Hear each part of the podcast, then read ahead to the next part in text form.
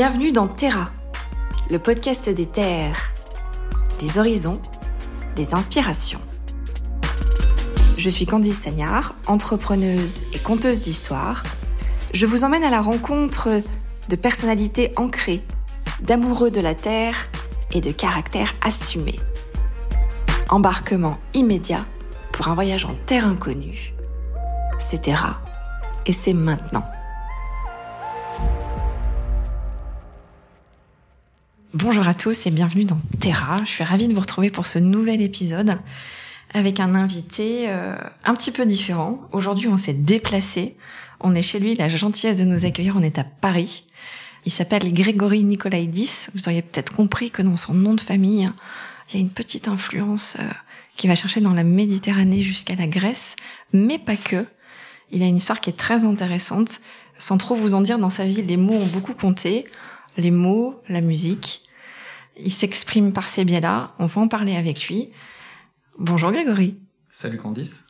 Merci beaucoup de nous accueillir. Est-ce que tu peux juste nous dire où on est aujourd'hui? Alors là, on est dans un lieu qui s'appelle Holy World. C'est le monde magique euh, du contenu euh, à Nation, boulevard Voltaire euh, plus exactement super beau comme tu le vois. Euh, il y a un rayon de soleil qui rentre dans la pièce. Un rayon de soleil qui t'illumine. On est hyper bien et je suis ravi de discuter avec toi euh, bah, de tout ce qui m'attend. C'est l'aventure, je crois. On part en terre presque inconnue, donc euh, je te suis. C'est parti. Pour parler de toi, je pense que c'est important de revenir un petit peu à tes, à tes origines, à ton histoire. Donc le podcast s'appelle Terra. Donc on est obligé de parler un peu de la terre et du territoire. Moi, je sais d'où tu viens parce qu'on vient du même endroit. Exact. Est-ce que tu peux euh, nous expliquer, nous parler, nous dire d'où tu viens? Ouais. Je viens d'où? Je viens de, je viens d'Asie mineure. Je viens de très très loin, mais je vous en parlerai peut-être plus tard. Euh, mais je suis né, je suis né sur notre belle et magnifique terre verte et charbonneuse de, de Saint-Étienne. Euh, il y a quelques années maintenant quand même. Et ouais, j'ai grandi Courforiel et j'y ai vécu pendant pendant 20 ans. Donc j'adore j'adore Saint-Étienne. C'est ma ville, ma ville de cœur en tout cas ma ville de naissance, clinique Michelet, évidemment. Et euh, comme, comme nous tous, les Stéphanois ou presque de cette génération, je ne sais pas quel âge tu as exactement, mais, mais euh, voilà, on a connu la clinique Michelet. Et, euh, et, ouais, je viens de, je viens de Saint-Etienne. Mes parents ont grandi à Paris pour le coup. donc eux, ils sont venus s'installer à Saint-Etienne, ils ont adoré cette ville et, ils y sont restés. Et quand je disais que je venais d'Asie mineure, j'en ai fait de la, de, la, de la, famille qui est originaire de, de Smyrne, une ville, une ville en, historiquement Grèce qui est maintenant en Turquie, qui s'appelle Izmir. Donc voilà, sinon je suis un peu d'ici et de là, un peu de partout. Ton enfance, donc c'est ton enfance en terre euh, verte, ça ressemblait à quoi?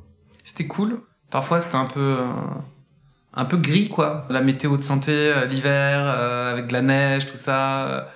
Mais j'aimais bien ça. J'ai une, une, forme de mélancolie quand je pense à Saint-Étienne notre rue des Martyrs, euh, je sais pas, mon école primaire Courforiel. Je, je, vois, je vois une douce grisaille, tu vois, un truc comme ça. Mhm. Et en même temps, Saint-Étienne, c'est une ville euh, super lumineuse, euh, super chaleureuse.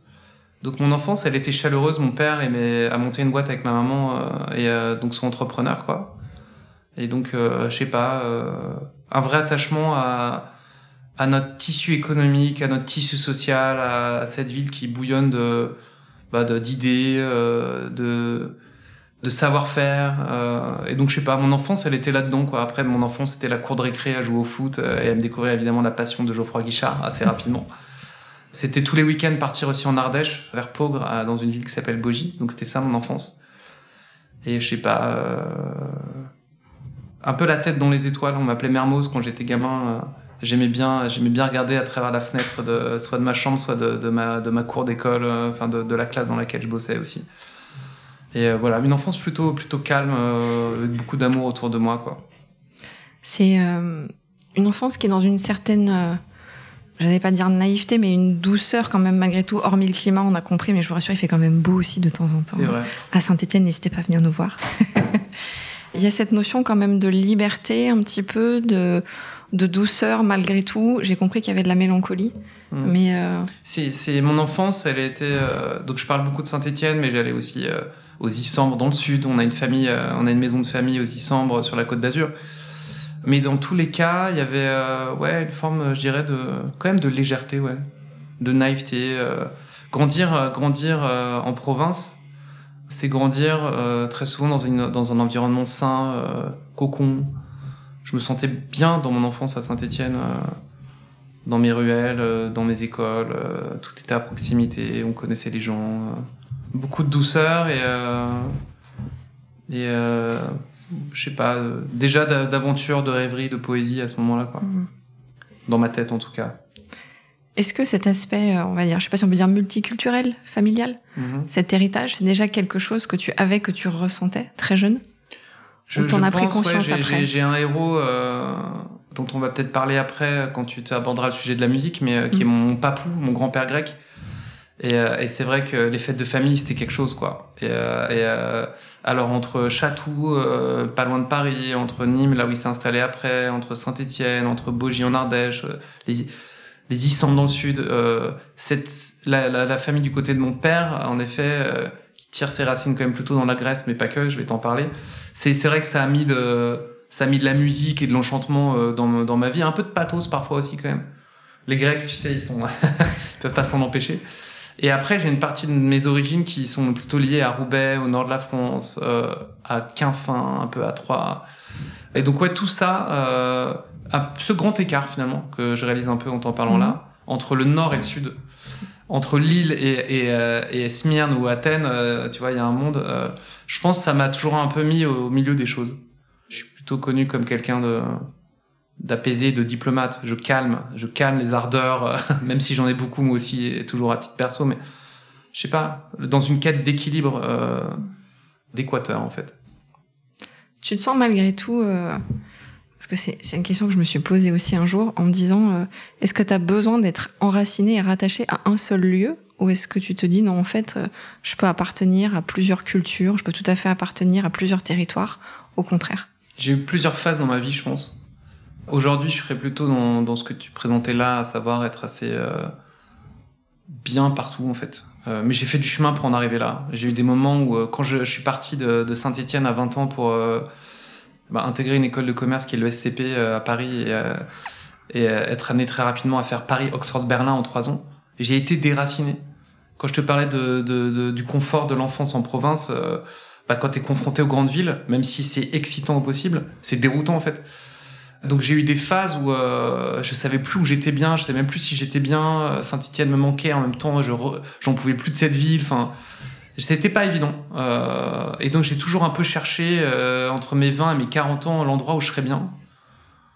Je pense que je le trouvais pas. Je pouvais être bien euh, à différents endroits. J'étais bien à Oxford, j'étais bien à Londres, j'étais bien à Berlin, puis euh, j'étais bien à Paris. Mais je me disais, mais t'es, vraiment bien où finalement?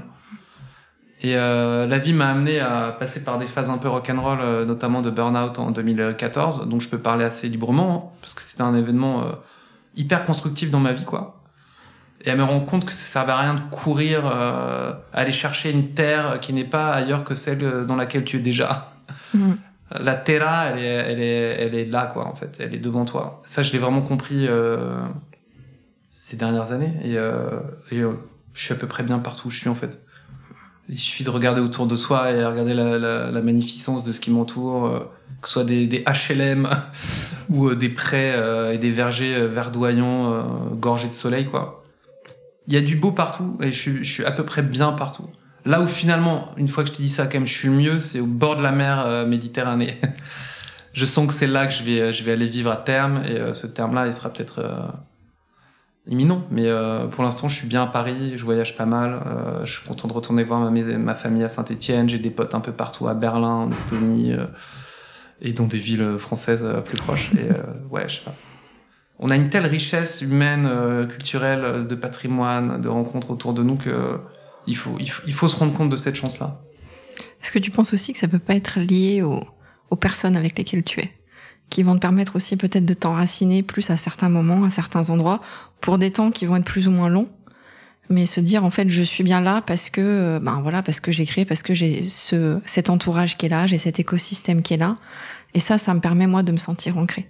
Je manque entre autres choses par le territoire, mais aussi par les personnes. Ouais.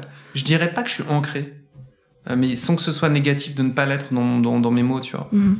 Bah, je suis tombé amoureux d'une calabraise, euh, dont une partie de la famille est en Italie, mais surtout dans le sud de la France à Nice. Mais j'ai adoré aller à Nice. J'ai imaginé en effet un jour aller vivre là-bas. Donc peut-être que j'imaginais m'ancrer à ce moment-là, mais j'étais bien là-bas. Puis après, ça m'a amené en Bourgogne. et euh, bien sûr qu'on découvre les régions et des endroits et, et des terres euh, en fonction des, des personnes qui, qui, sont sur notre chemin. Et en même temps, bah, rien n'est linéaire au milieu de tout ça. Et je sais pas, la vie, en tout cas ma vie, m'a montré que bah, je, je, suivais, je naviguais sur des, des eaux, des vagues qui m'amenaient par-ci, par-là, et que c'était la beauté de tous ces endroits-là qui m'enrichissaient, plus qu'un spot en particulier. S'il devait y en avoir qu'un, ce serait ma maison aux Isambres, dans laquelle j'ai un patrimoine familial, euh, historique, de souvenirs, de plaisir à y être, qui est fondamental. Cette maison, elle s'appelle Pelagos, et j'en ai fait un album et une chanson. Et euh, quand je parle de Pelagos, je parle de cette maison refuge dans laquelle je me ressource. Donc euh, ça, et puis ensuite, tu dois voir comme moi que parfois tu as des, des, ondes dans des lieux inconnus, mais dans lesquels tu te sens bien. Bon, bah ça, qui suis-je pour vraiment l'expliquer, mais il y a un sujet de fréquence parfois qui, qui nous montre ou nous fait ressentir qu'on est bien à un endroit plus qu'à un autre. Mais ça, je l'ai vraiment ressenti. Moi, c'est la Méditerranée, de ce que j'en ai vu. Méditerranée, mer Égée, euh, beaucoup plus que l'océan, par exemple. L'océan, c'est moins moi. Alors, je m'en accommode, mais euh, la côte ouest, c'est pas, c'est pas, pas mon délire. Moi, c'est euh, la chaleur, euh, le, une mer salée avec des poulpes grillées qui m'attendent, des, tomates gorgées de soleil, enfin, c'est ça. Donc, je suis quand même plus ça que te dire que je suis vraiment bien partout où je vais. C'est le cas, mais il y a des endroits où je suis quand même mieux que d'autres. Mm. En tout cas, tu m'as fait voyager. Déjà, j'ai envie de retourner en Grèce alors que j'en reviens. Sans cette odeur de, de basilic. non, on va revenir juste un petit peu sur ton parcours. Tu disais donc quand tu entamé euh, tes études qui t'ont amené à Paris, après tu as voyagé un petit peu en Europe, etc. Il y avait déjà un objectif en te disant euh, ma vie professionnelle, je veux faire ça, je veux être ça? Ouais, ça déviait totalement en fait. J'ai intégré quand même une super école. Euh, à Paris. Bon, j'aurais pu faire plein de choses. J'étais très tourné vers le commerce international, très certainement par ma, ma famille d'entrepreneurs, mon père, euh, ma mère, mes grands-parents au sens large des deux côtés. Et euh, avec toujours une volonté de voyager. Euh, J'ai appris que j'avais un arrière-grand-père qui était euh, commerçant en thé, ramenait ça de loin, d'Inde, alors qu'on était en 1800 et quelques, quoi. Donc j'ai un truc comme ça qui était très tourné vers euh, l'extérieur. Et donc oui, je pense que c'est dans mes gènes, dans mon ADN, dans mes cellules que que de voyager, d'aller entreprendre à l'étranger, même si finalement, tu vois, après le SCP, euh, j'ai fait une rencontre euh, assez décisive dans le début de ma de mon histoire professionnelle avec Pascal Nègre, le patron d'Universal.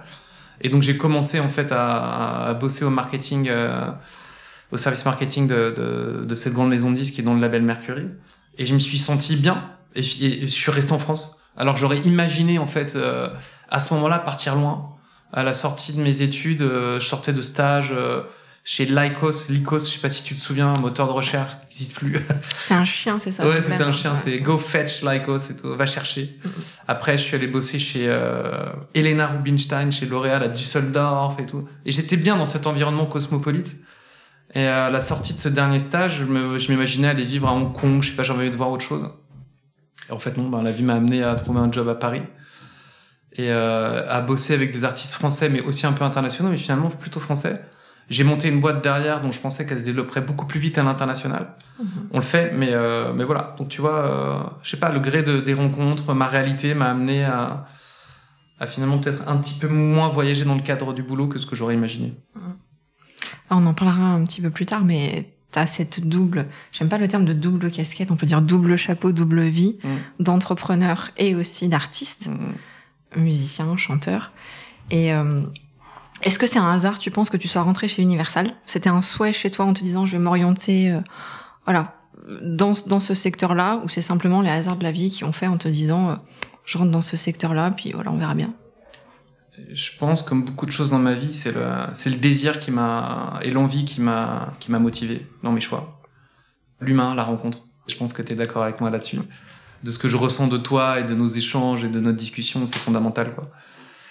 C'est plus ça, euh, l'excitation, l'émerveillement, l'envie qui a dirigé mes choix qu'autre chose. Mon père avait monté une boîte à Saint-Etienne, euh, j'aurais pu la reprendre, c'est la facilité. Bah, c'était moi mon truc.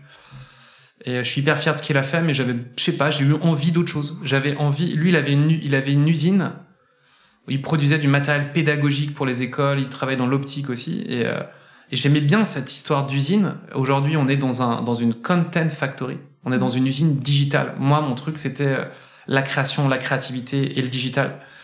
Et donc, je me suis tourné vers ça. Donc, ça, c'était en moi. Et après, en effet, euh, les hasards de la vie, les rencontres, mais euh, je crois pas tant que ça au hasard, en fait. Je crois aux fréquences, aux énergies, à, à la rencontre, à l'envie. Hop, vas-y, on le tente. Et euh, vu que je suis quelqu'un d'assez, euh, je trouve, enfin, j'ai envie de dire jusque boutiste, Mm. quand je commence un truc, j'y vais à fond. Donc je suis quand même resté 5 ans chez Universal, je suis pas resté un an, quoi. Ma boîte, je l'ai créée il y a 14 ans, je savais pas du tout qu'elle durait aussi longtemps. Et j'aime bien, une fois que j'ai ça, que je suis dans une aventure, euh, aller, ouais, l'investiguer, la développer, la décor, la, je sais pas, la travailler au corps.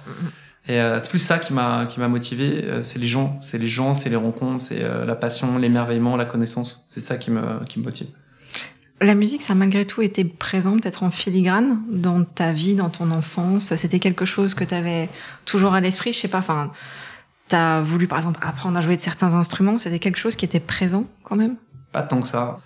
J'écoutais de la musique, comme on écoute tous de la musique, euh, mais euh, dans ma famille, il n'y a pas énormément de musiciens. J'ai quand même deux grands-mères pianistes, et, euh, dont une, euh, mamillette, qui était une chanteuse incroyable. Donc j'ai appris, j'ai découvert ça assez tardivement, à vrai dire. Mais voilà, je peux pas dire que je sois dans une famille particulièrement de mélomanes, tu vois. euh. Ça m'est venu par peut-être ma personnalité un peu au début introvertie, euh, timide, euh, dans mon monde, avec des choses à ressentir, à raconter. Euh, peut-être mettre de la musique parfois pour me mettre dans ma bulle. Euh, je vivais dans un milieu euh, très aimant, mais où il y avait beaucoup de stress lié au, au boulot aussi. Et je crois que parfois c'est une façon pour moi de m'isoler, de m'enchanter. Mais la musique, c'est aussi avant tout, euh, ouais, c'est euh, la joie, la fête. euh, ouais. Est-ce que c'est un terrain de jeu, d'expérimentation aussi? Alors ça l'est devenu, tu vois. Mais ma mère, euh, je suis très reconnaissante. Elle m'a un jour acheté une guitare, je devais avoir 12-13 ans. Ça m'a toujours suivi, sans devenir un musicien. Je me prétends pas être musicien. Je suis devenu, au milieu de, mes, euh, de, de cette vie, songwriter, j'ai envie de dire. J'écris des chansons que je mets en musique et que j'interprète, sans être un excellent musicien. J'espère qu'un jour je pourrai travailler la technique. J'ai pas le temps aujourd'hui. Et euh, donc ouais, ma mère m'a mis sur ce chemin-là. Euh, mon père aimait bien ramener euh, des disques. Je me souviens, j'allais, j'allais, euh, j'allais à Casino à côté de Bogie acheter des CD, des compilations. On revenait, on se les mettait, on était content. Donc j'ai quand même, j'ai eu quand même eu ça. Mais euh, je- il y a un truc qui a été plus fort que moi à un moment. Euh, plutôt en effet à la sortie de l'ECP que d'aller bosser dans le conseil, la finance ou euh, chez L'Oréal. Le bonheur que j'ai eu euh, à me dire à un moment que j'allais pouvoir bosser dans la musique parce que je suis allé chercher cette aux portes, au talent, au culot, en rencontrant Pascal Nègre, Victoire de la musique entre entre entre deux prestations. J'avais eu un pass grâce à mon père qu'on avait eu sur un coup de bol, d'un pote à nous qui faisait l'éclairage des Victoires de la musique. Hop, j'ai récupéré ce pass, je suis arrivé aux Victoires et là je suis allé au culot, je suis allé parler aux gens et puis euh, deux semaines après on me propose un job quoi. Et donc tu vois, ça a été ça. C'est j'aurais pu finir dans un autre secteur, mais finalement ça m'a appelé ce truc-là. C'était là que je, fallait que j'aille, en tout cas au début de ma, de ma carrière. C'est pas un hasard. Et donc ces, euh, ces années chez Universal, ça ressemble à quoi et ça t'apporte quoi? C'était le feu, c'était c'était intense. Je bossais beaucoup. Les journées, c'était 9h30, euh, 21h, 9h30, minuit, 9h30, 5h du mat. plus tu rajoutais les heures, plus tu étais en train de suivre tes artistes sur scène et, euh, kiffer la vie euh, et de rencontrer des gens euh, à Paris principalement. Donc, euh, donc ouais, j'ai- j'ai été amené à gérer, je sais pas, une vingtaine d'artistes français et internationaux. De Calogero à Goran Bregovic, en passant par plein d'autres. C'était génial. J'avais 23 ans, je me retrouve dans un bureau, on me dit, bah tiens, tu vas t'occuper de Calogero, tu vas t'occuper de Faudel. Je sais pas si tu te souviens de Faudel, le petit prince Tout à rail. fait, bien sûr. Et euh, ça crée des amitiés à vie, enfin des gens avec qui vraiment je m'entends hyper bien, euh, d'autres que je vois un petit peu moins aujourd'hui. Mon quotidien, c'était pendant cinq ans euh, de rencontrer des artistes, connus ou pas, et de les aider à euh, travailler euh, leur stratégie marketing. Et ça englobait ben, la création des photos, des clips, de l'imagerie, de la narration, du storytelling. Moi, j'adore les histoires, donc euh, tu vois, en t'en parlant, je me rends compte que j'étais déjà là-dedans avant d'avoir créé ma boîte derrière qui, qui traite de ça. Et ouais, donc c'était passer des journées avec des artistes, à les comprendre, à essayer de mettre en images, en mots, euh, leur univers. Parfois, il y en a qui étaient très sûrs de ce qu'ils voulaient, et d'autres avec qui il fallait tout créer euh, de toutes pièces, quoi, from scratch. Et euh, c'était génial, mais c'était très intense parce qu'en même temps, on gérait, on était au milieu de la direction artistique, donc la création des albums d'un point de vue sonore et de leur commercialisation. Donc, t'étais un peu la pierre angulaire du système. Et c'était costaud. Fallait, fallait défendre ses convictions, valoriser les talents. et j'y étais à la fin de, de j'y étais en 2003 au début. C'était la plus c'était, c'était la plus grande année du disque ever, de la musique ever. Il y avait toutes les comédies musicales, la Stara qui se lançait des artistes qui pouvaient vendre 2 millions et demi de CD, enfin c'était fou. Et je sais pas si j'étais un chat noir, mais euh, depuis que moi j'ai intégré cette industrie-là à l'époque, euh, le marché a chuté. Euh, mais ouais, c'était des années magnifiques. J'ai fait des rencontres incroyables. Et comment on en vient alors à faire la bascule, j'allais dire, pour après se lancer dans l'aventure de l'entrepreneuriat? C'est là encore, c'est affaire de rencontres? Ouais, c'est la rencontre avec moi-même, je pense à ce moment-là, et l'envie de d'y aller en fait de mes propres ailes, donc trouver le bon projet. J'attendais le déclic, j'imagine, euh, et je l'ai eu en lançant un concours d'écriture de chansons pour une artiste dont je m'occupais chez Universal, qui a très bien marché à l'époque, et qui m'a mis sur la voie de la création d'un réseau social dédié à l'écrit. Ça manquait. Chaque contenu avait trouvé sa plateforme, on partageait ses photos sur Flickr, sa musique sur MySpace à l'époque, ses vidéos sur YouTube, Dailymotion et autres. Mais le texte, bon, m'avait pas sa plateforme. Donc je l'ai créé. Euh, un an, voire deux ans après être parti d'Universal, ça m'a pris du temps en fait et euh, je l'ai appelé Wheel of Words. Donc c'est vraiment venu de ça. Euh, j'avais euh, la trentaine, il fallait que j'y aille. C'était le moment pour moi d'entreprendre. Et je nourrissais ça au fond de moi-même, même si j'aurais pu suivre une autre trajectoire aussi en fonction bah, des, tu l'as dit, des rencontres que j'aurais faites à ce moment-là, mais bah, je l'ai faite avec moi cette rencontre et j'y suis allé. D'accord. Et aujourd'hui, c'est un est où l'aventure Wheel of Words alors? Ah, Wheel of Words, ça fait 14 ans maintenant. C'est un truc de dingue. C'est un vétéran. ouais, ouais, c'est un truc de dingue. Euh, mais je sais pas, j'ai l'impression que c'est ma première année. Alors ouais, il y a des rides en plus et euh, il y a eu des, difficultés en plus, mais il y a eu tellement de réjouissance, de bonheur, de victoire, de d'accomplissement que l'aventure continue à fond. Wheel of Words a pivoté, comme on dit dans le jargon. Mhm.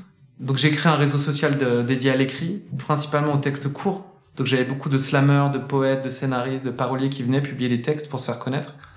Et euh, c'était gratuit. Et on lançait des concours d'écriture. Euh, j'en parle un peu au passé parce qu'à nouveau on a, on a suivi une autre trajectoire depuis. Et on faisait beaucoup de concours d'écriture avec des maisons d'édition littéraire, des boîtes de prod. Et ça a marché, mais on n'avait pas vraiment de modèle économique. Et euh, il fallait tenir l'intensité des auteurs aussi, qui étaient très très demandeurs euh, de tout. Et, euh, et, à un moment, des marques ont commencé à nous solliciter et à s'intéresser à ce qu'on faisait. Comme Blablacar, Spotify, Airbnb, on a fait des concours d'écriture de textes euh, publicitaires, d'articles de, de blog. Et c'est là que j'ai pivoté, j'ai levé un peu de fonds à l'époque auprès de Business Angel. Mhm. Et j'ai créé You Love Words, qui est euh, la société sœur euh, de We Love Words. Et euh, You Love Words, depuis maintenant 10 ans, on va fêter les 10 ans cette année, se présente comme voilà le partenaire éditorial des marques, le content partner des marques qui ont besoin d'émerveiller leurs audiences en B2B ou en B2C et de leur raconter des histoires qui vont les fédérer, les stimuler, les rassembler. Donc de façon assez transversale, c'est quoi ce que tu proposes aujourd'hui à tes clients? En gros, on a une centaine de clients plutôt grands comptes, de Apple euh, à AXA en passant par des plus petites boîtes. Et ce qu'on leur propose, c'est de définir leur stratégie éditoriale. Voilà, vous êtes une marque, vous avez des choses à vendre, à commercialiser. Pour ça, il faut raconter votre histoire, comment vous y êtes pris jusqu'à présent, et comment nous, on pense que vous devez vous y prendre. Euh, donc c'est un travail d'équipe. Hein. On se présente comme l'extension de nos clients, pas tant comme une agence. C'est un travail d'équipe, quoi. Et, euh, et, donc on fait une phase de stratégie qui est à peu près 20 à 30% de notre, notre temps on définit euh, les canaux sur lesquels ils doivent aller, les sujets qu'ils doivent traiter, les personnes à qui ils doivent parler, le ton qu'ils doivent utiliser. Euh, et une fois qu'on a défini ça, le cœur de notre ADN, euh, c'est de produire les contenus en réponse à cette stratégie-là. Donc c'est de produire des contenus qui vont captiver les audiences, que ce soit des vidéos, des articles, des podcasts, des photos. et c'est un job de ouf que j'adore, mais qui est super prenant. Trouver l'alchimie entre le besoin d'un client, notre capacité à y répondre, une stratégie et des contenus qui performent, c'est vraiment pas facile. Mais on y arrive de plus en plus et, euh, et euh, bah ouais, c'est réjouissant quand tu, euh, quand tu te rends compte qu'une marque a réussi grâce à ton accompagnement et que toi tu as réussi grâce à cette marque à faire des contenus euh, dont tu es fier, qui suscitent un intérêt, qui t'émerveillent, qui t'apprennent des choses. Ben ouais, c'est ça mon quotidien et c'est ce qui m'anime aujourd'hui. Là, ta team, ça représente combien de personnes? On est 35. D'accord. Ouais. Et c'est toi qui es constamment sur le terrain, qui manage, qui est toujours aujourd'hui, ouais. Toujours, ouais. je suis pas tout seul. J'ai euh, j'ai eu beaucoup de gens qui m'ont aidé. Je pense que depuis le début, j'ai une centaine de collaborateurs dans la boîte. Et euh, j'ai eu des associés, j'ai des managers. Je suis toujours en train de réfléchir à la meilleure forme qui soit pour qu'on réussisse ensemble. Donc j'ai remis le collectif au centre de ce qu'on appelle notre plateforme de marque. On trouve que le monde dans lequel on est manque de collectif, et donc on en met à tous les étages. Euh, donc j'ai 35, bientôt 40 collaborateurs, mais j'ai aussi 5000 freelances créatifs. J'ai 20 partenaires euh, qui sont des solutions ou des consultants ou des sociétés avec lesquels on travaille ensemble pour apporter satisfaction à nos clients. Euh, maintenant, il y a l'intelligence artificielle. je, les, je, je, la compte dans notre parfait, intelligence tu me devances, c'était ma prochaine question. Ah bah voilà, on va y arriver. Mais donc c'est vraiment tout cet écosystème-là qui fait que euh, je trouve qu'on a, on a un truc en plus à apporter aux clients. Euh, et moi, c'est ce qui rend mes journées euh, sympas. Quoi. Je reviendrai juste sur la thématique de l'IA assez rapidement, mais j'ai l'impression que tu es constamment dans cette dynamique-là de remise en question, de réflexion en te disant comment j'adapte, comment j'avance, comment je peux optimiser les choses. C'est une réflexion qui est quotidienne Bah, t'as pas le choix, je trouve. Donc, euh... donc c'est déjà une sorte de, de, de prérequis, quoi, d'accepter qu'on est dans un monde mouvement. Donc, si on pense qu'on va devoir rester comme on l'a toujours fait, bah, ça marchera pas. Ensuite, je pense que ma nature, moi, je suis drivé, je suis motivé par le, la nouveauté. Donc, euh, je suis toujours en train de chercher le truc d'après. Parfois, ça casse un peu la tête de mes équipes, mais euh, mais euh, mais voilà, l'IA, on n'a pas attendu que ce soit devenu une réalité pour y aller, par exemple. Moi, j'adore euh, foutre le bordel un peu au bureau et organiser un creative day avec des clients, des talents, des freelances, des slammers, des potes, toi demain si tu veux venir, et réfléchir ensemble à ce qui peut faire sens pour une marque. Et bah voilà, donc ça amène à de la nouveauté, des nouvelles idées, des nouveaux formats. Et derrière, en revanche, on structure ça à fond, tu vois. Mais euh, oui, euh, on n'a pas le choix en fait de se renouveler. Euh, on n'a pas le choix de de s'adapter au monde dans lequel on est. La terre dans laquelle on est, elle évolue. Il faut qu'on la protège aussi. Donc de plus en plus dans nos stratégies de contenu, on intègre l'éco-conception.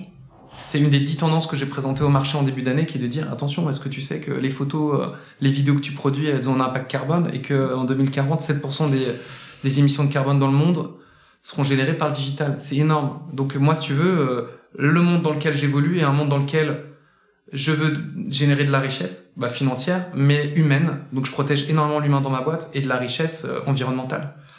Et euh, c'est ce qui me lie à, à, toi, à ta démarche, à celle, à celle des gens qui m'entourent aussi. Hein. C'est, c'est de s'interroger sur le monde dans lequel on est, sans exclure. Moi, j'aime bien inclure. Il y a des boîtes qui sont pas forcément celles que j'adore. Je les mets quand même autour de la table. On va discuter ensemble. Et ça se trouve, on va définir des projets dans lesquels on croit à vos côtés. J'aime bien ça, en fait. Et ben ça, ça demande une ouverture d'esprit qu'on a, je trouve, euh, qu'on partage avec nos parties prenantes. Mais euh, on n'y arrive pas tout le temps, tu vois. Justement, à réussir cette équation, à, faire les choses bien, à être aussi respectueux qu'on le voudrait de tout ce qu'on met en œuvre. Mais on tend vers ça et on s'en sort pas trop mal. Juste faire un petit point rapide. Comment tu euh intègre l'IA maintenant? Ben, dans ta team Comment ça se passe? Comment c'est implémenté dans vos process? Mm.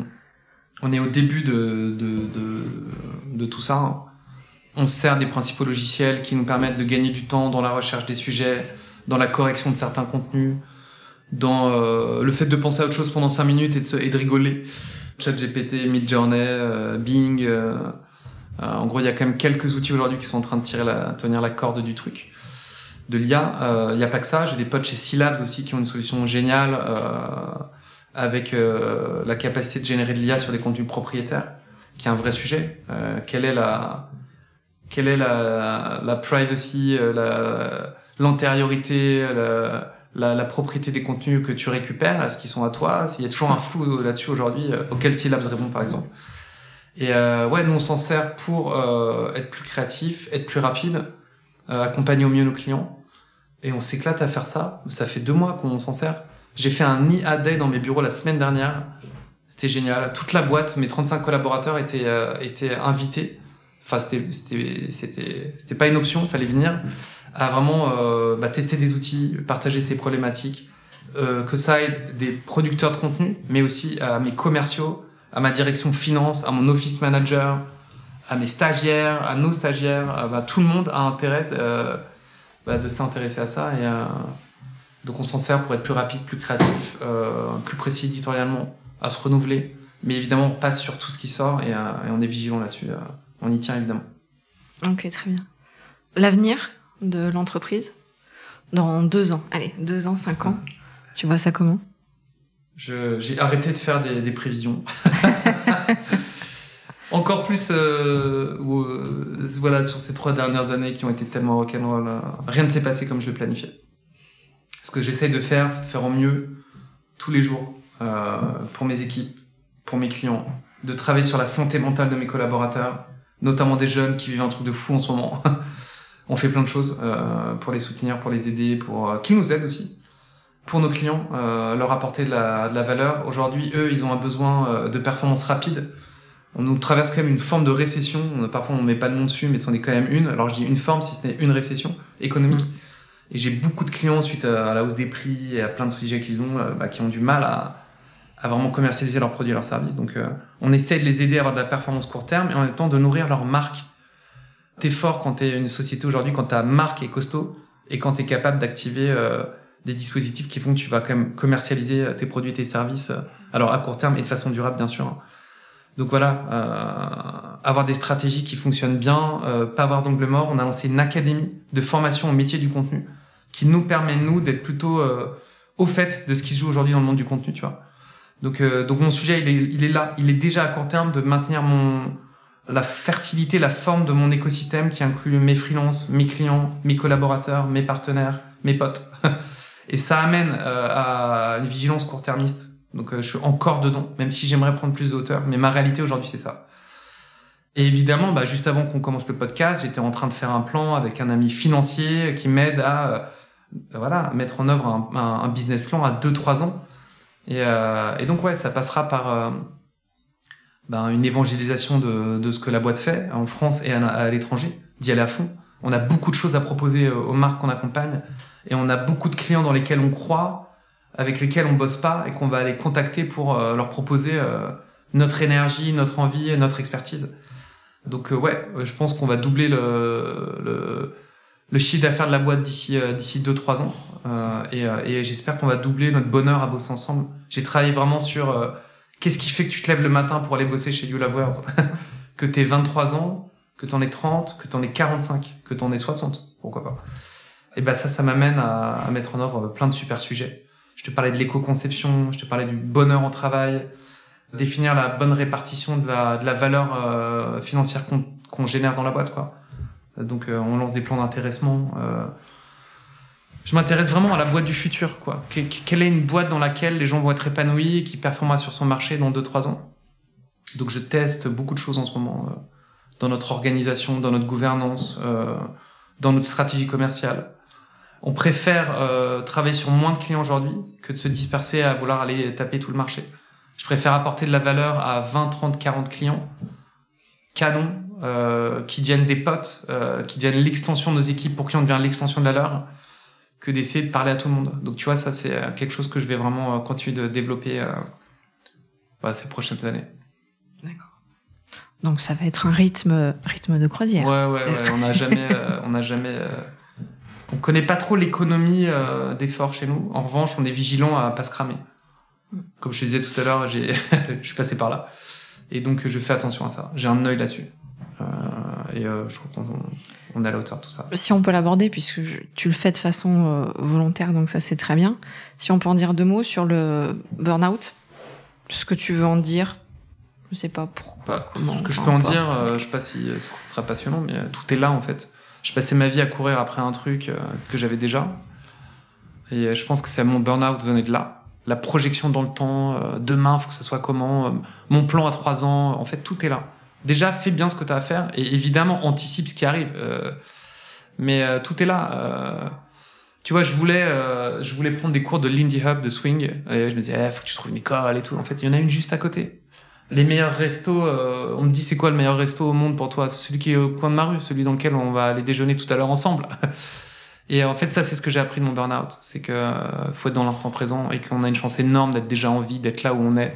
Qu'on soit dans la Haute-Loire, euh, en Ardèche, euh, rue des Martyrs de Vingré, au stade Geoffroy Guichard ou euh, dans une ruelle sombre de Pékin. Il y a toujours un truc sympa à vivre et faut le vivre. Après, il y a des gens qui sont beaucoup plus malheureux que nous aujourd'hui et que moi dans cette pièce. hein. Mais à mon niveau, pour répondre à ta question, le burn-out m'a m'a appris ça, que ça sert, ça sert à rien de surchauffer, à imaginer de quoi demain serait fait. Euh, déjà, fais bien les choses, euh, prends le temps de te reposer. Les trois S, tu vois, le soleil, toujours transperçant dans cette belle pièce dans laquelle on est tous les deux. Le sommeil, hier j'ai dû me coucher tôt. Je suis tellement quelqu'un qui investit l'énergie et qui a, qui a plein de projets que je dois me coucher tôt parfois. Mes nanas ont pas toujours compris, mais c'est fondamental. Et les soins, quoi. Enfin, faut prendre soin de nous-mêmes et prendre soin des autres.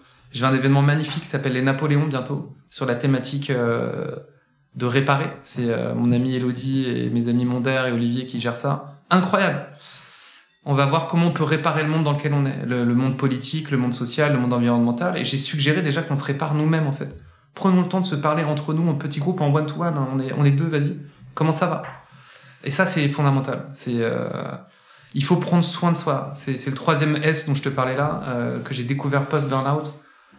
Et euh, je prenais pas assez soin de moi, je pense. Je prenais soin des autres. Mais euh, aujourd'hui, je prends soin de ma famille, je prends soin de mes potes, euh, de, de ma nana, de tout ça. Je, et je prends soin de moi. Si je prends pas soin de moi, je peux pas aider les autres. C'est l'effet, tu sais, masque à, à oxygène dans l'avion. Mm. On te dit toujours qu'il faut que tu mettes ton masque à oxygène avant d'aider les autres, avant de mettre celui de ton enfant, de, ta, de ton voisin qui va pas bien. Et ben, c'est fondamental, ça, tu vois. Et j'adore, euh, j'adore cette image. Je la, je la partage là parce que je l'ai découverte récemment. Et moi, je vais m'oxygéner. Ce soir, je vais au sport. Je me fais une semaine assez saine niveau euh, Bourgogne millésimée. Euh, moi, j'aime bien le vin, quoi. Et euh, mais euh, cet été, je vais en Grèce et euh, je compte bien me boire de l'ouzo euh, sans compter. voilà, la gestion de l'énergie. Euh, je sais pas si je peux dire un dernier mot là-dessus, mais Je ce que j'ai découvert pendant le burn-out, c'est l'homéostasie. Je sais pas si tu vois ce que c'est. Pas du tout. Ouais, l'homéostasie, c'est un principe euh, qui s'applique énormément à la Terre, à tous les corps, le corps humain aussi principalement, hein, qui dit que tout système que tu protèges de perturbations extérieures, pollution, euh, entre autres, etc., tu vois, revient normalement à son état de forme originel. Donc, tout, Mhm. tout système que tu protèges, il est censé s'auto-générer. Et donc, le corps humain fonctionne comme ça. Quand tu regardes, on se coupe, on peut se couper la peau, on cicatrise. Euh, mais tu vas pas cicatriser si tu es en train de mettre de l'alcool dessus. Pour que ça cicatrise, il faut que tu mettes ton corps dans les conditions optimales de cicatrisation. Euh, et ça, c'est un principe fondamental qui m'a, je dirais, sauvé la vie à un moment. Euh, vraiment. Euh, que j'ai découvert de Thierry Casasnovas, euh, euh, quelqu'un que j'ai que j'adore, euh, un, un, un, féru d'hygiénisme, qui m'a permis de découvrir, donc dont j'ai découvert les vidéos YouTube, hein, qui m'a permis de découvrir le fonctionnement du corps humain, quoi. Le corps humain, faut le mettre au repos. Tu sais, on a, on a une partie de notre vie où on est anabolique, catabolique. On dépense de l'énergie, mais il faut recharger le compte en banque énergétique. Et ça, je l'ai découvert dans le respect de ce principe-là de l'homéostasie, qui est que bah, parfois, je vais, euh, je vais mettre mon, mon corps au repos et je vais repartir fort. Je vais bien m'alimenter. Je vais m'alimenter de fonction à ce que mon corps et mon mental tournent bien. Avec toutes les merdes que j'ai eues depuis quelques années, si j'avais pas appliqué ça post-burnout, hein, je serais reparti en burnout. Parfois, je suis pas très loin d'ailleurs. Et dans ces moments-là, je me rappelle au bon souvenir de, ça. Quoi. Le dernier principe, c'est celui de l'hormèse. je sais pas si tu le connais aussi, mais il est, magnifique. C'est que dans le, fonctionnement du corps humain et de la Terre, j'imagine, il y a trois états l'état de, confort, d'inconfort et de panique. Et on est, bien dans un état de forme optimal quand on navigue entre confort et inconfort. Et c'est ce qu'on appelle euh, la loi de l'hormèse. Et euh, donc moi, par exemple, parfois, je vais jeûner. Je jeûne pendant une semaine. Alors, je l'ai pas fait depuis euh, un an. Je jeûne pendant une semaine et je remets mon, mon corps en état de fonctionnement optimal, quoi. Alors, je galère pendant une semaine. j'ai de l'acidose, euh, j'ai de l'acétose. Enfin, mon corps me dit, ah putain, tu te décrasses, euh, mon foie est, euh, va mal. moi, j'adore les, les sucreries. euh. Donc, euh, donc euh, voilà, mon, mon foie a besoin de se nettoyer. Et, mais dans ces moments-là, tu vois, le dernier truc que j'ai appris de mon burn-out, et qui aujourd'hui est une réjouissance, c'est c'est cette loi-là, quoi. Il faut pas penser que les, les choses de la vie magnifiques qui vont t'arriver viendront de que du confort. Mais en revanche, elles t'arriveront pas non plus de l'état de panique. Donc ne va pas te mettre dans la zone rouge à faire n'importe quoi, à te cramer la tête. Non, non. Sois respectueux de ton environnement, de toi-même. Et dans ces cas-là, la vie est magnifique. T'apprends, t'es en mouvement, euh, tu, euh, tu grandis. Donc euh, ouais, c'est euh, les, les difficultés qu'on a dans notre vie, je trouve, nous renforcent. Si euh, elles n'arrivent pas trop tard ou qu'on en prend conscience trop tard. Donc si euh, avec ce petit témoignage, ça peut aider certaines personnes à se dire ouais ouais ok, homéostasie, euh, hormèse, c'est comme ça qu'elle s'appelle. Après, on peut utiliser des mots beaucoup plus simples. Hein. Ben go, hein. faut faut y aller, faut faut prendre soin de ça, soin de soin de soi. Écoute, C'est parfait. J'ai appris plein de choses, j'adore. Euh, J'ai une transition qui est toute trouvée sur le fait de prendre soin de soi, parce qu'on va se réorienter. On a parlé de l'entrepreneur, on va parler maintenant de l'artiste. Yes. Donc ton nom de scène c'est Epsilon, Oui. voilà. Il y a, on peut le dire, il y a, un- voilà, il y a de la musique, un album qui est sorti, Mhm. c'est récent. Ouais. Qu'est-ce que ça t'apporte d'être sur scène? C'est marrant parce que euh, j'ai euh, le présentateur que tu dois connaître, Nico Saliagas, que j'ai rencontré euh, au gré de mes, de mes, de mes chemins, et qui m'a posé une question récemment dans un média en me disant euh, Qu'est-ce que Epsilon se dit avant de monter sur scène? Ce que je me dis, c'est que je suis complètement taré. T'es complètement taré, mais qu'est-ce que t'es en train de faire? Le matin, je suis en train de, de, de discuter avec mes clients, avec ma, mes, mon équipe, euh, et il m'arrive parfois le soir ou le week-end d'aller jouer mes chansons sur scène. Je me dis, mais t'es ouf. Et c'est pas différent de vie, c'est ma vie, quoi. Et, euh, et je sais pas, euh, quand je suis sur scène, donc avant d'être sur scène, je me dis que je suis complètement fou. et quand je suis sur scène, euh, je suis bien en fait. Sentiment d'être à ta place?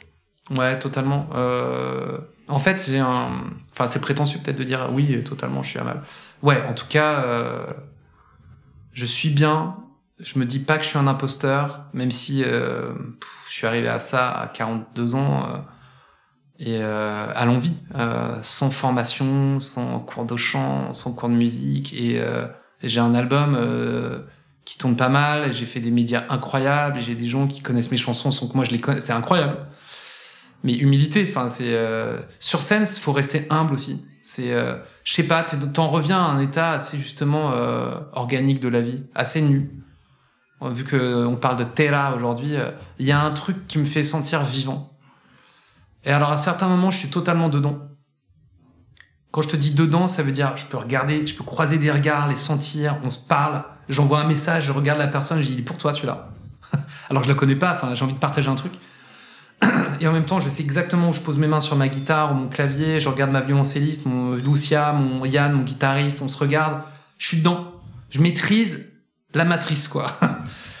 Et en même temps, je me laisse porter par cette matrice. Et là, c'est magnifique. Quand tu es dans des moments comme ça, d'abandon, sans faire n'importe quoi, euh, c'est vrai que c'est assez jouissif. Il y a d'autres moments où c'est autre chose. Je commence trop à partir. Et là, je perds le contact. Euh, donc, je perds le contact avec moi-même, avec les gens, euh, et même avec euh, mes cordes de guitare. Tu peux faire un, accord faux, tu vois. Ce qui est pas dramatique d'ailleurs. Le public vient aussi chercher ça. Il vient chercher l'accident. Ah putain, c'était beau cette note là, toute pétée. Donc, faut pas tout contrôler. Mais voilà, ça, ça roule. Franchement, c'est. J'ai fait une salle devant 600 personnes récemment au Café de la Danse en première partie de Carmen Consoli, une artiste que j'adore, une, star en Italie. Et à la fin, elle m'a parlé en italien parce que je parle italien. Elle fait Hai, hai trovato la tua voce. T'as trouvé ta... Je fais, je fais, euh, quoi? Euh, Ah, j'ai trouvé ma voix. et je fais, ah, c'est trop sympa. Je, la, je l'adore, cette nana, je, la, je l'admire. Je me suis dit, putain, ma voix, je, l'avais déjà trouvée. Je suis très heureux dans ma vie d'entrepreneur, dans ma vie d'humain. Mais ça vient compléter euh, ce que je suis. Et sur scène, ouais, c'est vrai que c'est... J'ai envie d'en faire d'autres. Ma limite, aujourd'hui, c'est la technique. C'est euh, peut-être même ce que je suis en train de faire là, tu vois, en te parlant, c'est de pas vraiment me mettre devant le micro. j'ai envie de bouger, j'ai envie d'aller chercher. Je me dis, ah, merde, c'est vrai que t'as un micro. Et, euh, et euh, ça, ça peut me stresser. Genre, euh, entendre sa voix dans des retours. Tu sais, il y a deux façons d'avoir des retours. Soit t'as ce qui s'appelle des edge. T'as une enceinte devant toi qui te remonte ce que t'es en train de chanter. Mm-hmm. Tu, tu peux la gérer. Tu peux mettre un peu de violoncelle, un peu de ta voix, un peu de ton guitariste. En façade, ce qu'entendent les gens dans la scène, ce qu'entendent les gens dans la scène, c'est un truc qui est bien mixé. Mais toi, tu peux faire un autre mix dans tes oreilles soit à partir de l'enceinte que tu as devant toi, soit dans ce qui s'appelle des ears. Donc c'est des petites oreillettes que tu te mets dans l'oreille et, euh, et c'est vrai que ça c'est hyper confortable. Mais mettre par exemple deux ears, donc vraiment mettre deux oreillettes, moi ça m'éloigne de mon public. Et donc je me dis putain non t'es dans une bulle, j'ai envie de... donc souvent ce que je fais c'est, enfin je l'ai fait deux trois fois, j'en enlève une et j'en garde une quoi. Et là t'es es en communion avec toi-même, avec le public, c'est un truc de ouf. Mais la technique ça me stresse un peu. Je, je débute, je suis un débutant, donc euh, faut que je faut que je travaille ça. Tu me laisses une marge de progression. Ouais ouais toujours. Tu parles beaucoup, il y a certains titres où on parle, tu parles de tes racines. Il y a un titre qui s'appelle My Blood, notamment. In My Blood, ouais. In My Blood, pardon. C'est bien, t'as pas dit Blood comme beaucoup de gens. J'aime bien Blood, je fais pardon, je, je connais pas cette chanson.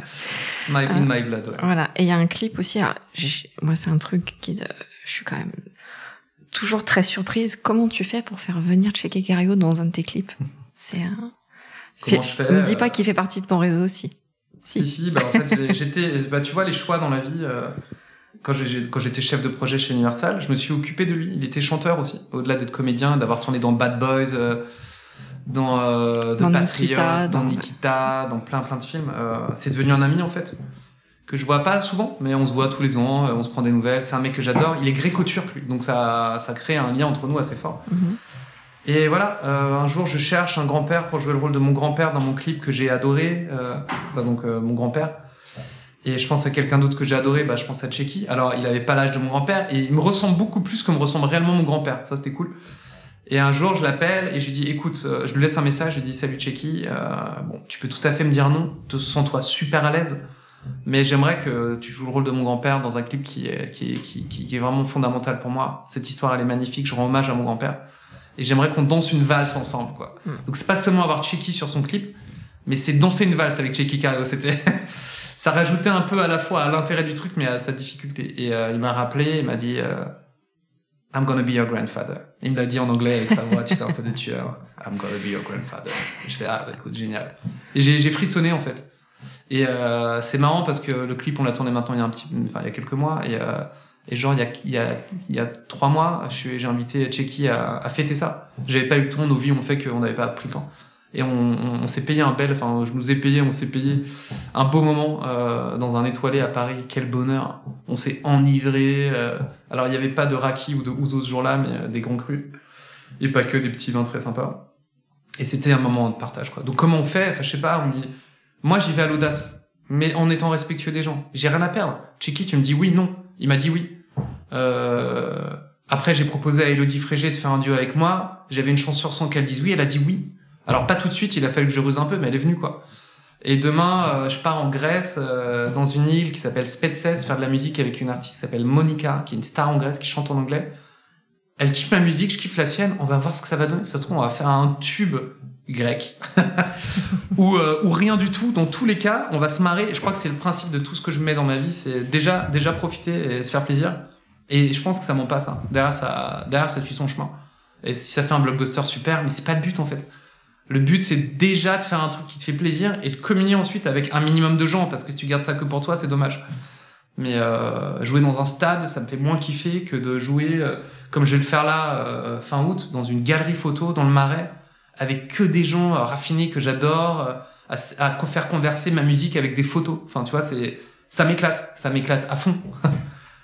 Donc ouais, ça c'est... voilà comment un jour j'ai checké, parce que je pense que la culture, l'amour des autres, de la culture, du patrimoine, du passé et du futur, des histoires qu'on a écrites ensemble, c'est quelque chose qui raccroche quand même beaucoup les gens entre eux. Hein. Et donc faut, faut pas s'interdire ça. Euh, faut y aller. Les chansons que tu interprètes sont en anglais? Pourquoi? Well, you know, uh, Pourquoi j'ai euh, la, la, la, la, la, première réponse et la vraie réponse à ça. Euh, enfin, je sais pas. Je veux dire, c'est pas de la posture, c'est pas du snobisme, c'est pas pour aller se vendre. Non, en fait, c'est plus facile pour moi. Donc, il euh, y a un peu un sujet de facilité. Ok. Alors, tu vois, une chanson, ça vient, je sais pas, ça vient d'un mood. Et très souvent, je prends ma guitare, je commence à faire trois, quatre pauses d'accords, et puis je chante en yaourt dessus. Il y a un mot qui sonne yaourt anglais. Hop, je commence à sortir un mot en anglais je me pose, j'écris mes textes en une heure, deux heures, c'est un truc de ouf. Et c'est pas, c'est pas, c'est pas des chefs-d'œuvre, hein. mais euh, il y a un truc qui se passe. Je suis assez organique. J'ai des mots derrière, je les travaille, c'est assez spontané. Et euh, bon, je bosse un peu mes textes, tu vois, mais euh, mais la trame, elle vient assez vite en en yaourt anglais. Et derrière, je bosse le truc, je m'intéresse à des mots, j'en parle à mon pote anglais Seth qui m'a aidé à faire l'album. c'est ce que j'allais dire en fait. Est-ce que t'es aidé un petit peu en fin de chaîne. Me dit, bah, ce mot-là, il n'existe pas, Greg. Je fais merde. Ok, je pensais que ça existait en anglais. et, euh, et, derrière, elle me dit, euh, perfect, go for it, tu vois. Donc j'y vais. Et, euh, et c'est vrai que ça me vient comme ça. Ensuite, l'autre réalité, elle est, elle est assez, elle est, enfin, elle est concrète, hein. C'est que j'ai envie que ma musique euh, soit écoutée sans touche le plus grand nombre. Il m'est arrivé des trucs de fou. Je suis allé jouer, j'ai fait une chanson qui s'appelle De Pire sur le port de Smyrne, donc d'Izmir en Asie mineure. Je suis allé tourner un clip là-bas et je suis allé réparer mon histoire familiale qui est qu'elle avait été chassée euh, de, de, Grèce et donc euh, de Turquie il y a 100 ans. Personne de ma famille était retourné, j'y suis allé, les gens ils chantent ma chanson là-bas. En anglais. Enfin, et j'ai pris les Turcs dans mes bras. Euh, Dieu sait que je suis grec, tu vois. Et euh, dans mon ADN, dans ma culture, on n'a pas toujours eu l'amour des Turcs dans ma famille. Enfin, et euh, moi j'ai pacifié ça. Enfin, et la musique, et à ce moment-là sur une langue qui était l'anglais, m'a permis de créer des ponts en fait. Et quand je regarde mes mes mes mes mes, mes, mes écoutes sur Spotify, Deezer et autres, putain, je suis écouté partout. Alors pas, euh, on se parle pas de proportions folles, hein. mais j'ai des écoutes au Canada, en Turquie, euh, je sais pas, à Malte, euh, en Suisse, au Japon. Il y a des gens qui ont découvert ma musique dans des playlists aux quatre coins du monde, tu vois. Alors ça pourrait marcher pour la musique française, bien sûr, mais le message je le diffuse pas de la même façon. C'est parce que j'ai fait des chansons où je parle de choses concrètes, quoi, qui me touchent, qui me, qui me tiennent à cœur. Donc voilà, mais Le prochain album, il sera certainement en français. Mhm. À la fois parce que je pense que je me suis décomplexé de la langue Mhm. et, euh, et, et parce que j'ai cette envie-là maintenant. Euh, il, va se passer un truc cool. Je peux pas trop t'en parler, mais, euh, mais il va y avoir euh, euh, de la poésie et de la musique dans un projet qui va être, en tout cas, je l'espère, super chouette.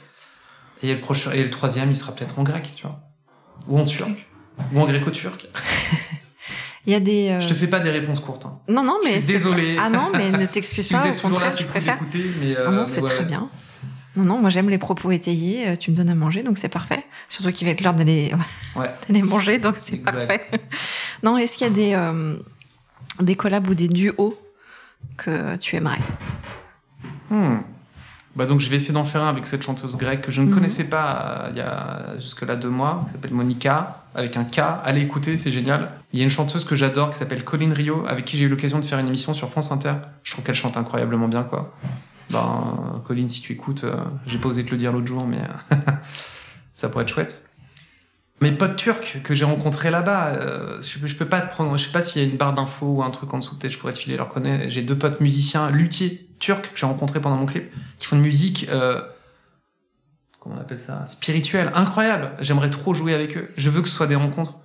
Toutes les personnes euh, qui pourront traverser ma route avec lesquelles on sent qu'il y a un truc à faire, on le fera. D'ailleurs, le prochain projet va s'y prêter. Il aura lieu dans une maison, qui est une maison incroyable, qui a une histoire de, folie. Donc c'est pas fait encore, mais il y a de chances que ça se fasse. Et j'ai envie que ait du passage, que euh, pourquoi pas chanter avec ma grand-mère, avec Tamino, un chanteur que j'adore. Tu sais que j'ai rencontré Colin Greenwood, le bassiste de, Radio, de Radiohead, euh, euh, qui a écouté une de mes chansons. J'étais comme un dingue. Et pourquoi pas avec lui, qui poussera la, chansonnette avec moi. pourquoi pas avec Sylvain. mon pote stéphanois. euh, non, franchement, je vais rien m'interdire, mais euh, viser haut en fait. Viser haut dans, euh, à la fois dans l'exigence du truc, dans la beauté de ce qu'on va faire et dans le message qu'on va qu'on va qu'on va en sortir. Ouais, c'est vraiment de ça que c'est vraiment de ça que j'ai envie. Est-ce qu'il y a dans ta eu égard à ton parcours et à ce que tu fais actuellement en tant qu'artiste, tu intègres l'aspect, la dimension communication. Est-ce que c'est un truc qui pour toi est important, voire même le marketing presque, dans la façon dont tu te présentes, dont tu communiques, dont tu montres ce que tu sais faire. Ouais, écoute, aujourd'hui, de toute façon, pareil, c'est pas, c'est pas une option.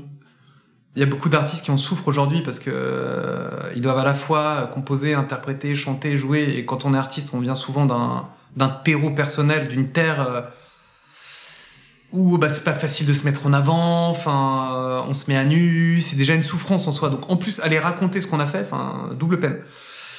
J'ai- une chance d'une certaine façon, c'est que j'aime les histoires et que avant d'être devenir chanteur, enfin, si tant est que j'en suis un quand même un peu aujourd'hui, mais euh, je suis entrepreneur et euh, en effet je travaille sur le sujet de la communication, du contenu, donc ça m'aide, on va pas se mentir. Mais euh, je garde la légèreté par rapport à ça. Mes réseaux sociaux, je les gère, euh, j'y vais un peu au gré de mes envies. J'applique pas forcément pour moi ce que je conseille à mes clients euh, qui ont du budget à mettre dans le contenu, quoi. Si ce n'est d'être sincère, ouais, d'être sincère, d'être authentique. Donc ça, c'est vraiment ce qu'il faut qu'on garde dans sa communication. Mais après, il faut se faire entendre, il faut se faire écouter. Et aujourd'hui, la musique n'est écoutée que si elle est diffusée sur les playlists. Donc le sujet, c'est d'être présent dans les playlists et de créer des communautés qui vont découvrir tes playlists.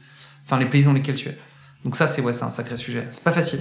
Il y a une concurrence, si on devait l'appeler comme ça, et en même temps, si c'était le contraire, mais une richesse musicale, mais folle.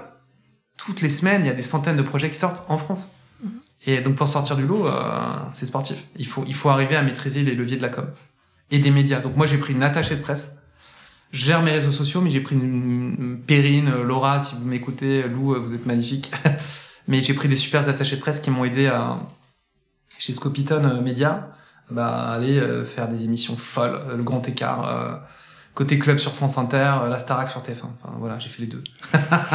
j'ai chanté devant des millions de Français qui ne me connaissaient pas.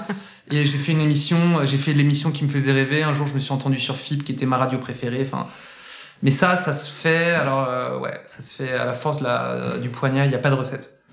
Il faut mettre quand même un peu de thunes. Il faut mettre beaucoup d'énergie, de, de résilience dans tout ça. Et ça marche. Au bout d'un moment, ça marche. Dans tous les cas, ça marchera. Ok. Avant de terminer, j'ai juste quelques questions que je pose habituellement à nos invités. Et je vais commencer par celle qui est un peu moins sympa. Qu'est-ce que tu aimes le moins dans ce que tu fais? Et là, tu peux choisir qu'est-ce qui est artiste ou qu'est-ce qui est Mhm. entrepreneur. Bien qu'un artiste soit aussi un entrepreneur.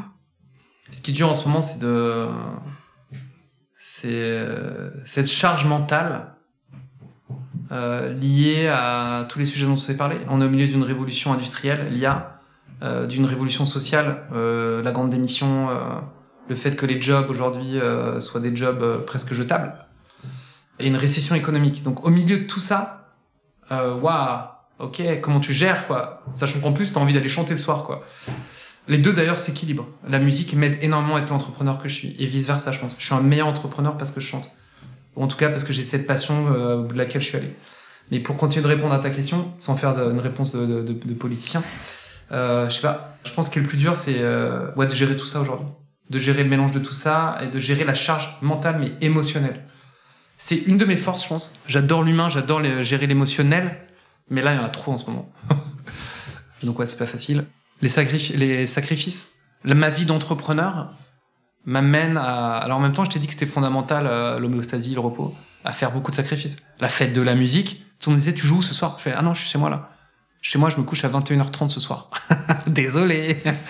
oui, j'ai une vie d'asset, désolé, mais euh, le lendemain à 8h, j'étais au sport et après j'avais une grosse journée, on a fêté des victoires, on a gagné des deals. euh, Hier, c'était une belle journée, mais ça vient pas de nulle part. Ça vient de sacrifices que je fais, dont parfois j'aimerais plus les faire en fait. J'aimerais aller à Spetses toute l'année et jouer du bouzouki, enfin tu vois, euh, et manger du poulpe grillé à longueur de journée et de la feta. J'aimerais parfois avoir plus de légèreté dans ma vie, quoi, ce qui n'est pas le cas. En même temps, mon moteur c'est la- c'est l'action, donc euh, bon, bah, je, je négocie avec moi-même, je dis bah ça va quoi. Et je sais pas après si j'étais si j'étais un peu plus euh, précis peut-être encore, je sais pas, euh, ce que j'aime le moins. euh, c'est euh... Après, je peux te dire ce qu'on me répond souvent. vas-y. Les personnes que j'ai au micro me disent la lourdeur administrative et tout l'aspect de la paperasserie. Ouais. En France, c'est quelque chose qui est souvent très lourd à gérer. Ouais. Alors moi, j'ai réussi un peu à le, le sous-traiter ça. J'allais un peu partir sur ce chemin-là une fois que je t'ai dit ça. Ouais, gérer, euh, ouais, gérer l'admin. Et en même temps, on y prend du plaisir. En fait, quand tu fais les maths dans ta boîte et que tu, et que tu gères ton admin, alors je gère pas tout tout seul, hein, t'es, t'es bien. Enfin, je sais pas si, si, si, si tu sens ce truc-là, mais en fait, ça te permet d'être libéré sur le reste. Mais je pourrais pas faire ça tout seul tout le temps, en effet. Aujourd'hui, j'ai réussi à euh, m'entourer un peu. J'ai une super office manager. euh, ouais. En fait, j'ai un, je dois avoir une distorsion. C'est-à-dire, toutes les difficultés que j'ai me renforcent. Donc, en fait, j'ai du mal à les voir comme un truc chiant. Non, mais c'est bien. Je les, je, les, je les- je les accepte comme elles viennent jusqu'à un certain moment. Là, il y en a beaucoup. il y a beaucoup de choses sur la table. Il faut gérer énormément de choses. Euh, c'est ça, c'est l'accumulation qui est chaude. Mais sinon, euh, je les prends comme une opportunité. Bon, c'est bien, t'as répondu à mes deux questions. Ouais. C'est parfait. Ouais, bah. On va bientôt se quitter. Juste une question ouverte. Qu'est-ce qu'on te souhaite? Qu'est-ce qu'on me souhaite? Ouais. Bah, je sais pas, on me souhaite ce qu'on nous souhaite à tous, là, en ce moment, ce que je te souhaite aussi, j'imagine, mais euh, je sais pas, de profiter pleinement de notre vie, d'aller au bout de nos rêves. Je dirais que c'est d'arriver à, à nouveau, j'en ai un petit peu parlé pendant ce podcast, mais c'est à ne jamais être blasé. Et c'est à tout le temps profiter de, du mieux que je peux. Parce qu'on sait très bien qu'on n'est pas toujours dans des états de forme optimale, mais euh, de ma vie. Le jour où j'arriverai à plus me satisfaire de la beauté euh, des arbres qu'on voit un peu dehors dans le bureau, tu sais, on a, on a des palmiers, euh, de, de ce rayon de soleil ou d'un nuage. mais vraiment, je suis sincère quand je te dis ça, c'est que j'irai pas bien. Un jour, mon ex, mon ex-femme m'avait dit, le jour où tu seras bien, c'est le jour où tu pourras regarder une série de merde sans culpabiliser. ça m'avait marqué. Parce que j'ai une forme d'exigence dans ma vie. C'est-à-dire, je, je, je vais de l'avant. J'ai, j'ai, j'ai, on vaut mieux que ça. C'est, j'ai, j'ai envie de créer du beau. J'ai envie de, sans, euh, c'est pas de l'ego, hein, c'est, euh, c'est de l'aventure. Bah parfois, euh, ce qu'on peut me souhaiter, c'est ça. C'est, euh, bah du coup, c'est, ce sera peut-être euh, mon mot de la fin. Mais euh, oui, c'est d'être un petit peu moins soucieux parfois, de, de- d'encore plus lâcher prise. De- de- d'encore plus profiter justement de la simplicité et de la beauté des choses qui m'entourent. Je, je, je, je, je le fais, hein. mais à, à certains moments c'est plus difficile qu'à d'autres. Donc voilà, si tu peux me souhaiter ça, je prends. Avec plaisir, écoute, on te le souhaite en tout cas. Cool. Merci beaucoup d'avoir été avec nous, de nous Merci avoir à accordé du temps. On a passé un très bon moment. Je vous encourage vivement à vous rendre sur les plateformes musicales pour écouter Pelagos. Ouais. Voilà. Et Lagos, allez-y. euh, Instagram, epsilon underscore musique. Euh, en anglais, j'ai le droit? Ben, c'est le communicant qui parle, vas-y. Allez, bah voilà, tu vois, c'est important. Suivez-moi sur les réseaux, envoyez-moi vos bonnes vibes et je, je, je vous répondrai. Et ouais, ouais. Epsilon, In My Blood, comme ça vous trouverez l'album. Et euh, ma boîte s'appelle You Love Words, je l'ai dit tout à l'heure, donc pareil. euh, Tu peux le redire. Ouais. Et merci à toi et, euh, et, pour la qualité des questions et du podcast qui se lance. Je suis sûr que ça va être génial. Vous connaissant, toi, toi et, Sylvain, je suis sûr que ça va être de, de, de très bon niveau. Donc euh, merci euh, pour cette opportunité que j'ai eue, c'est cool. Avec plaisir. Merci pour ta confiance. Yes, à bientôt. Merci beaucoup à vous. Merci pour cet épisode. Et je vous dis à très bientôt pour un nouveau moment avec Terra.